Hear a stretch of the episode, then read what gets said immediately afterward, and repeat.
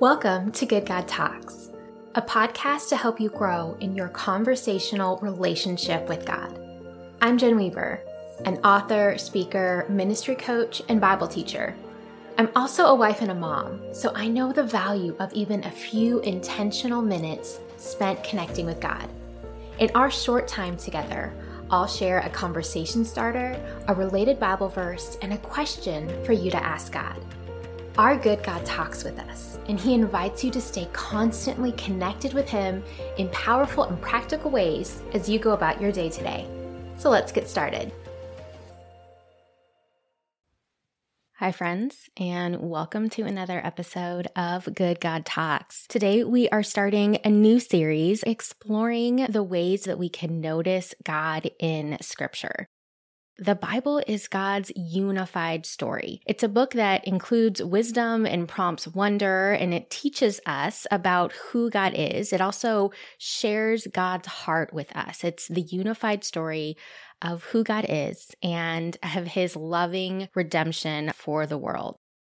And we get to see evidence of God all throughout scripture. And that includes things we can know about God, things that are true about him.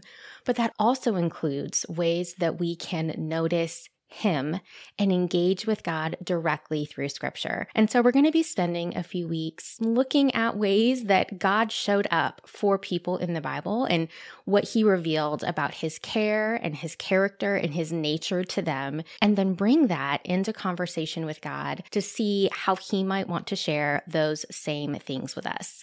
So, starting our series off today, I thought it was only fitting to look at the story of Hagar. Hagar was a servant to Abram and Sarai before they became Abraham and Sarah. Abram and Sarai wanted children, but weren't able to conceive on their own, and they devised a plan to meet this need. I'll read the entirety of chapter 16 for us as it houses the story of Sarai and Hagar. Now Sarai, Abram's wife, had borne him no children. She had a female Egyptian servant whose name was Hagar. And Sarai said to Abram, Behold now, the Lord has prevented me from bearing children. Go in to my servant. It may be that I shall obtain children by her. And Abram listened to the voice of Sarai. So after Abram had lived ten years in the land of Canaan, Sarai, Abram's wife, took Hagar the Egyptian, her servant, and gave her to Abram her husband as a wife. And he went in to Hagar, and she conceived. And when she saw that she had conceived, she looked with contempt on her mistress. And Sarai said to Abram, May the wrong done to me be on you. I gave my servant to your embrace. And when she saw that she had conceived, she looked on me with contempt. May the Lord judge between you and me. But Abram said to Sarai, Behold, your servant is in your power. Do to her as you please. Then Sarai dealt harshly with her, and she fled from her. The angel of the Lord found her by a spring of water in the wilderness, the spring on the way to Shur. And he said, Hagar, servant of Sarai, where have you come from and where are you going? She said, I am fleeing from my mistress Sarai. The angel of the Lord said to her, Return to your mistress and submit to her. The angel of the Lord also said to her, I will surely multiply your offspring, so that they cannot be numbered for a multitude. And the angel of the Lord said, Behold, you are pregnant and shall bear a son. You shall call his name Ishmael, because the Lord has listened to your affliction. He shall be a wild donkey of a man, his hand against everyone, and everyone's hand against him, and he shall dwell over against all his kinsmen. So she called the name of the Lord who spoke to her. You are a God of seeing. For she said, Truly here I have seen him who looks after me. Therefore, the well was called Beer Lahai Roi, it lies between Kadesh and Bered. And Hagar bore Abram a son, and Abram called the name of his son, whom Hagar bore, Ishmael. Abram was 68 years old when Hagar bore Ishmael to Abram.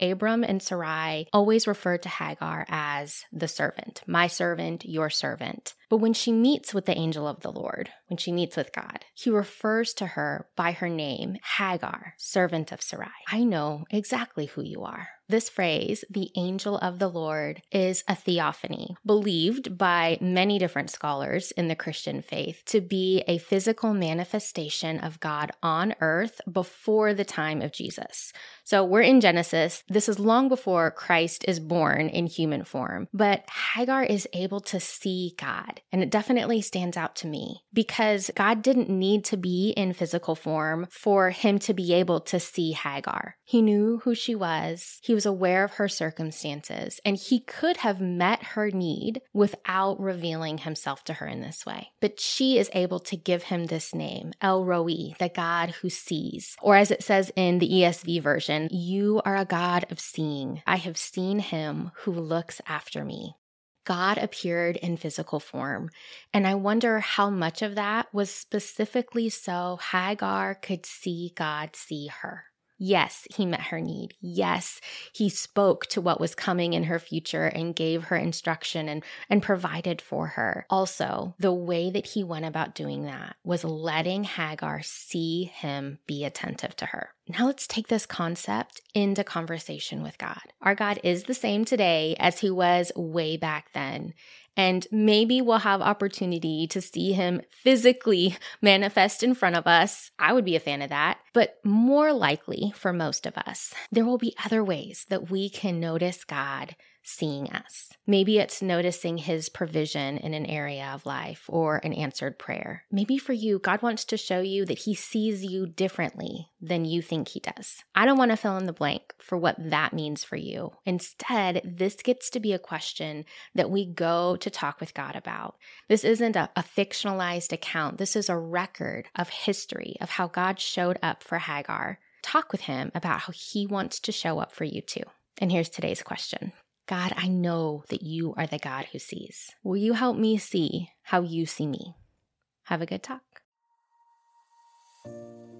Hey, friends, if you enjoyed this podcast, I have another resource to share with you. My newest book is a fully illustrated poetry collection, and it's called A Beckoning to Wonder Christian Poetry Exploring God's Story. It's available now on Amazon, and this book is for you if you find yourself weary and stuck in the rut of familiar routines, if you know that God is around but you find him hard to notice, or if you feel like you're still waiting for the fullness of life you were promised, A Beckoning to Wonder is an invitation to know God more intimately and to rest in his goodness. And so I'm so excited to share this with you. Also, while you're here, would you please also leave a quick review and share an episode with another person? Reviews go a long way in helping other people find out about Good God Talks.